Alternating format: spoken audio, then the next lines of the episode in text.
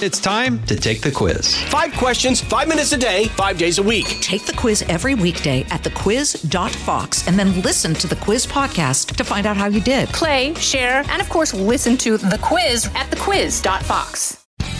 It's Living the Bream with host of Fox News at Night, Shannon Bream. This week on Living the Bream, we have somebody that if you are a Fox fan or a Fox Nation fan, you will recognize and know this gentleman. Johnny Joey Jones is a retired Marine bomb tech. He is the host of Fox Nation Outdoors, uh, part of the Proud American podcast. He hosts that. He has much more coming down the pike as well. Welcome, Joey. Good to have you.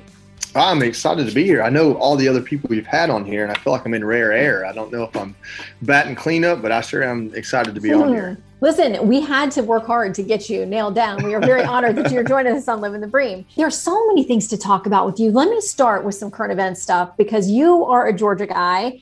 What do you make of what's going on politically there now with the new voting rights law, voter integrity law, whatever people want to call it? Um, some calling it discriminatory, um, and the whole Major League Baseball and this cascade of potential other boycotts with Delta and Coca Cola. What do you think of, of what's swirling around? Well, the first thing I I want to say is that it's just incredibly disheartening. Um, people in Georgia are proud, and we are all Braves fans. I mean, you know, the footprint's big. You know a little bit about that yourself. Mm-hmm. And so this was one of the things that we could still hold on to after a very tumultuous election cycle where people stayed home for our special election from the Senate because they believed that our November election was fraudulent. And it was just such a difficult thing to live here and love the state and everybody in it, regardless of what their politics are.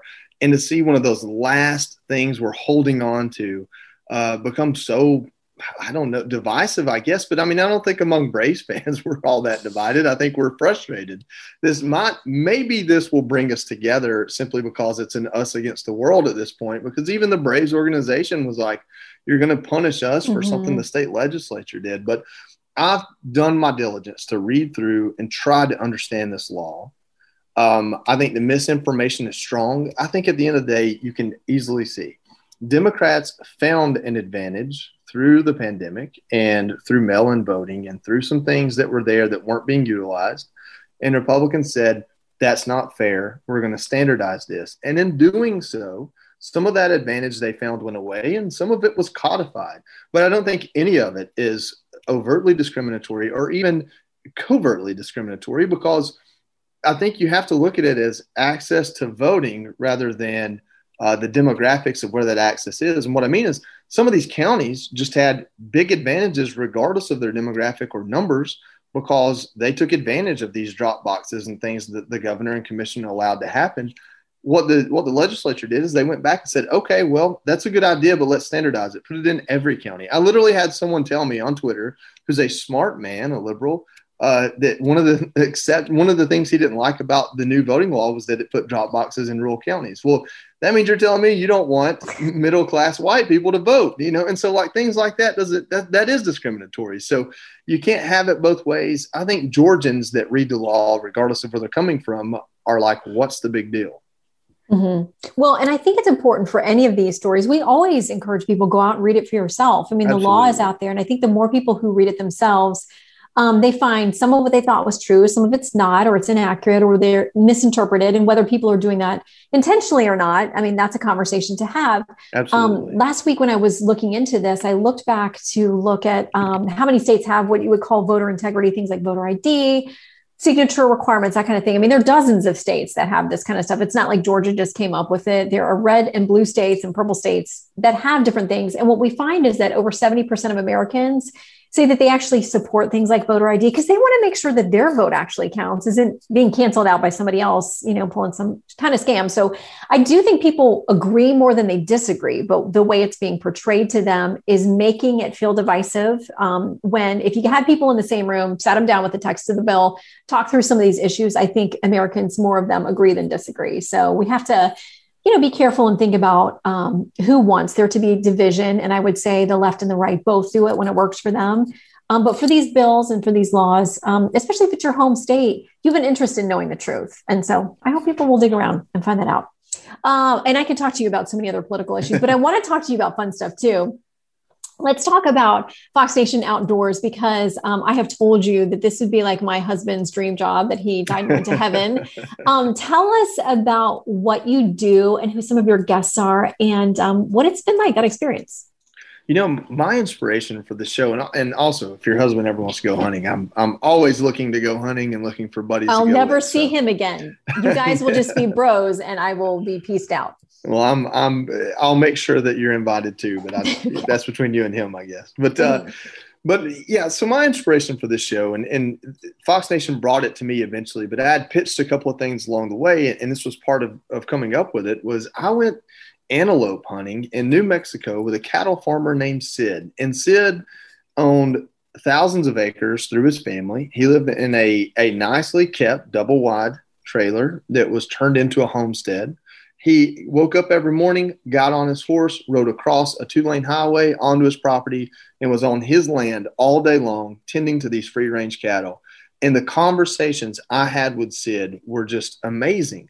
The depth of knowledge he had, the amount of concern he had, not just in agriculture and livestock and what he did, but in this country.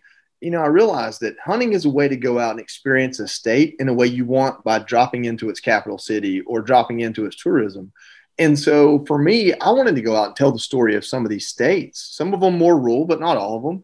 And uh, one of the ways to do that is through hunting. And so to experience the outdoors and appreciate what I believe is this amazing world God created for us, we remove ourselves from it entirely too much mm-hmm. anyway. It's, I mean, it's true. Everything from the amount of sunlight we get that affects some of our psychological problems to our physical health of not eating correctly and not eating uh, rhythmically. We're we're hurting ourselves physically and psychologically by not being connected to nature. And to find a goal like hunting, where you have to go out and study nature and understand it and be a part of it for just the chance of harvesting ethically an animal, man, it's just it's a passion that can turn into a life's work. And for me, I get to make six episodes at a time and have interesting people come on and do it with me. And we go to fun places. We have three guests for every show. We have the species of animal we're hunting because we're going to tell you all about it. We have the celebrity, usually it's a celebrity that's hunting with us. And then we have the state and place we're going to.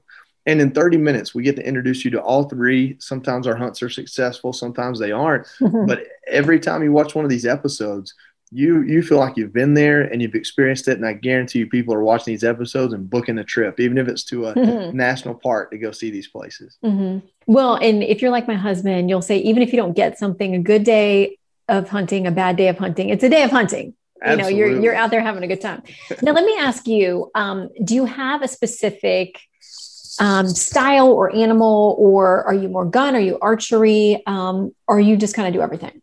I'll tell you, if you're going to do this, you have to learn to do everything because the way hunting seasons are laid out, mm-hmm. Archery's first, and then depending on the state, it's shotgun or muzzle loader, and then some states have rifle. And so you really have to learn to do it all. Up until I started this show, I'd only really ever hunted with a rifle. And so I took my first archery kill this year and I fell in love with it. But what sucks about that for me is I've got an entire room full of guns. They're all there for hunting. It's my life's investment. And now I can take a bow and arrow that's worth about half as much as any of those guns and go hunt everything that I hunt with those guns. Mm-hmm. So it was kind of a bittersweet, ironic thing to just fall in love with archery. But my favorite hunting is waterfowl hunting, which you use a shotgun for that. And I love it for a couple of reasons. One, it's a social sport. Birds don't care if you make noise, they care if you move. So as long as you're still, you can talk. You and you exactly. And you need people there because – birds fly fast so everybody's got to be shooting. And then two you can you can duck hunt or geese hunt anywhere in the country. And so you i literally shannon i was in a boat with a shotgun in my hands sitting a couple hundred yards from the woodrow wilson bridge staring at national harbor on on the uh, on the the river there. And this is like right next to dc i had the george washington parkway to my back. Yeah the potomac. and, you were yeah, right down the street I from us. Couldn't think of the word, but yes, the Potomac, and the, the, very famous, and I should know the name Potomac, and and just that was a surreal moment. I was there with two Marine Corps buddies. The sun came up and it lit up DC, and I was like, man, this is just such an amazing thing. Mm-hmm.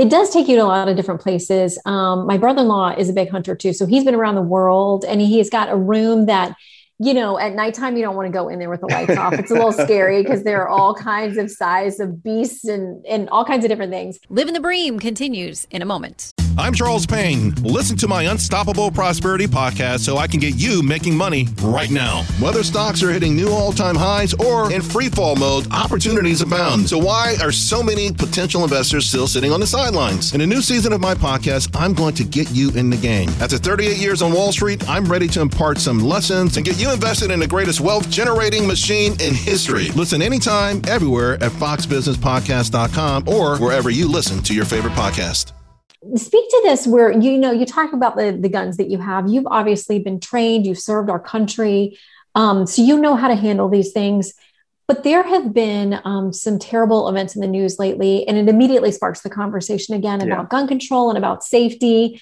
um, how do you talk with people about that issue I ask them what the gun laws are, and as soon as they start to fumble, because they always do, because people that don't buy guns don't know the gun laws, then I ask them, "Do you know how those laws are failing?" And they kind of look at me a little puzzled and i explain it to them and, and i don't do it in some way of antagonizing them like their opinion is relevant.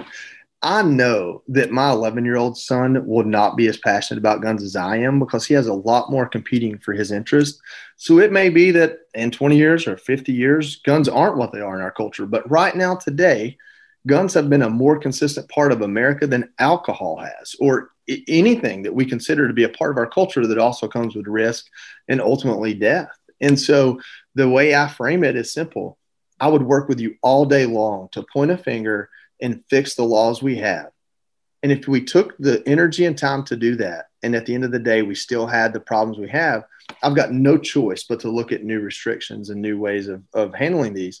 But as long as the political party that's trying to change gun laws isn't willing to have that conversation first, then I have no faith in what they're bringing to the table because as someone who understands guns intimately the industry the people and the culture how they're purchased how they're manufactured how they're used where they are how they're accessed it, state by state i understand this.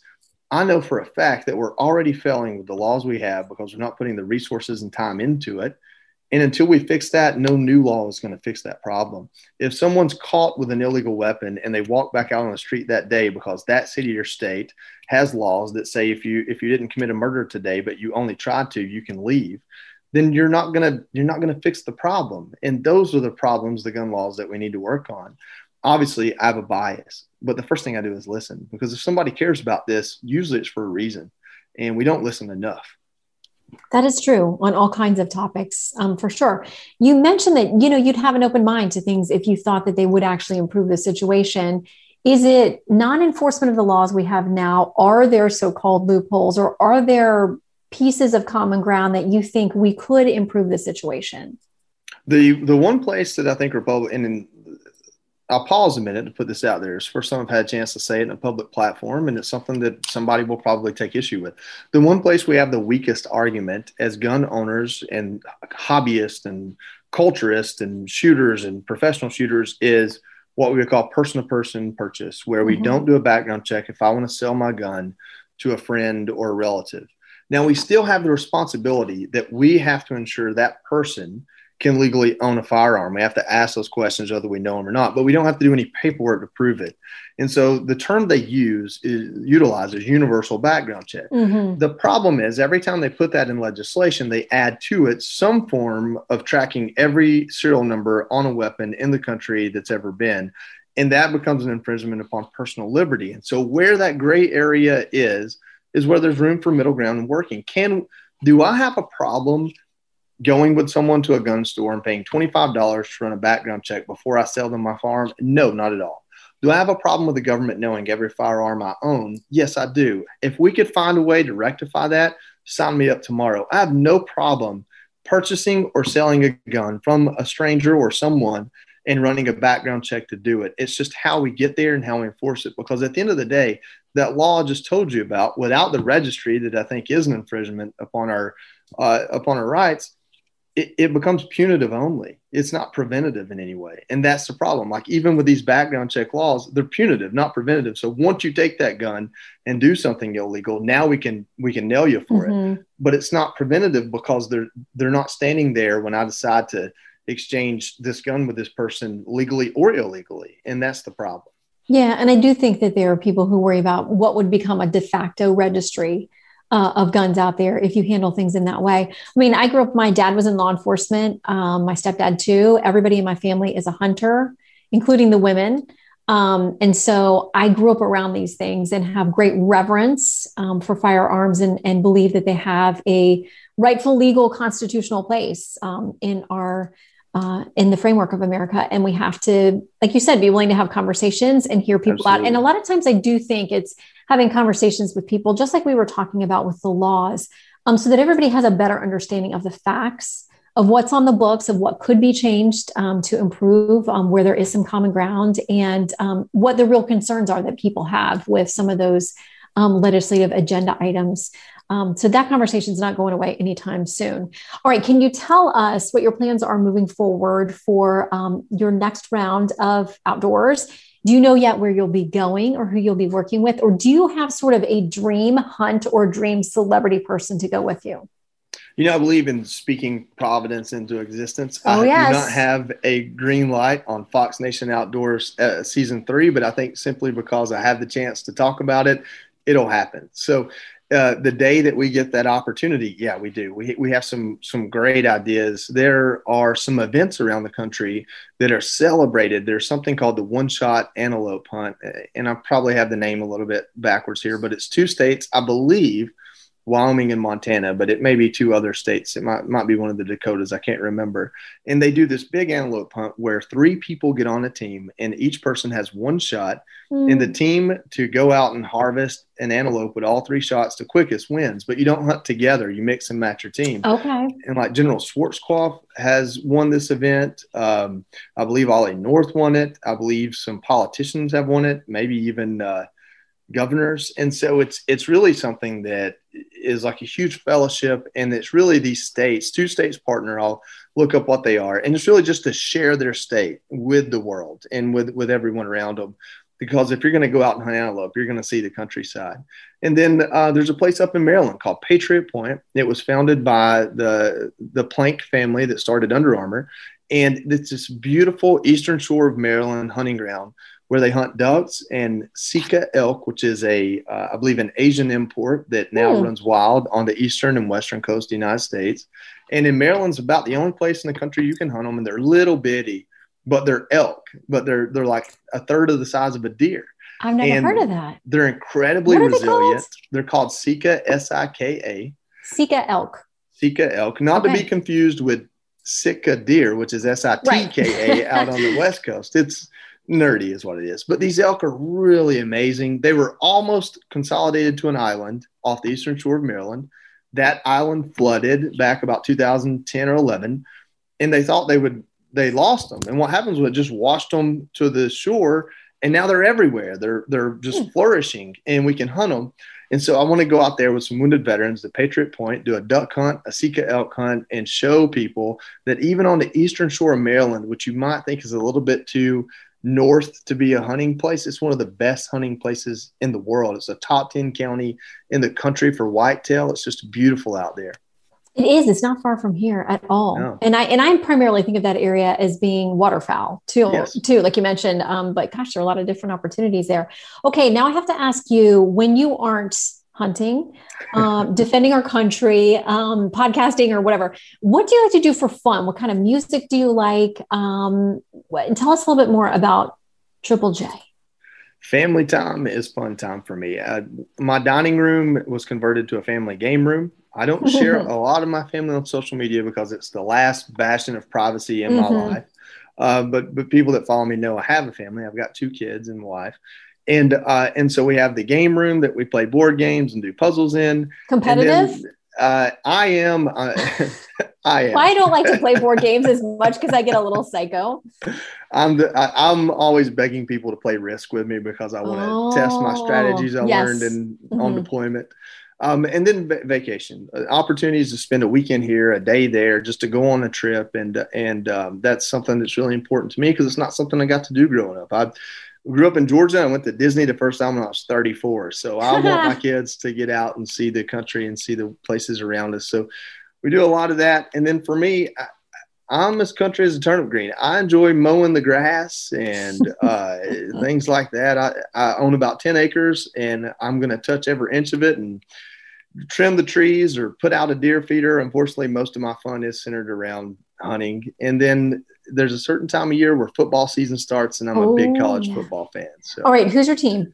I'm a Georgia guy, so I'm a Georgia Bulldogs Oh, fan. Yeah. Go dogs. All right. Yeah. Well, let's hope that this fall that there is a true return to college football as we Yes. once really enjoyed it, that everybody can safely be there and cheering their guts out. It's the one place where I completely lose the ability to be um, reserved at all as at a college football game. Um, it is a great place to just let go and, and hoot and holler for your team and um, win some, you lose some. But right. um, listen, thanks for giving us a peek into your life. We hope that we will see another round of outdoors coming. Um, and I know you have some other exciting things in the works. So keep us up to date. In the meantime, thank you always for your defense of our country, your service to our country, um, and speaking up for things that matter to you. We appreciate it. Well, thank you so much. This was a lot of fun. Come back soon.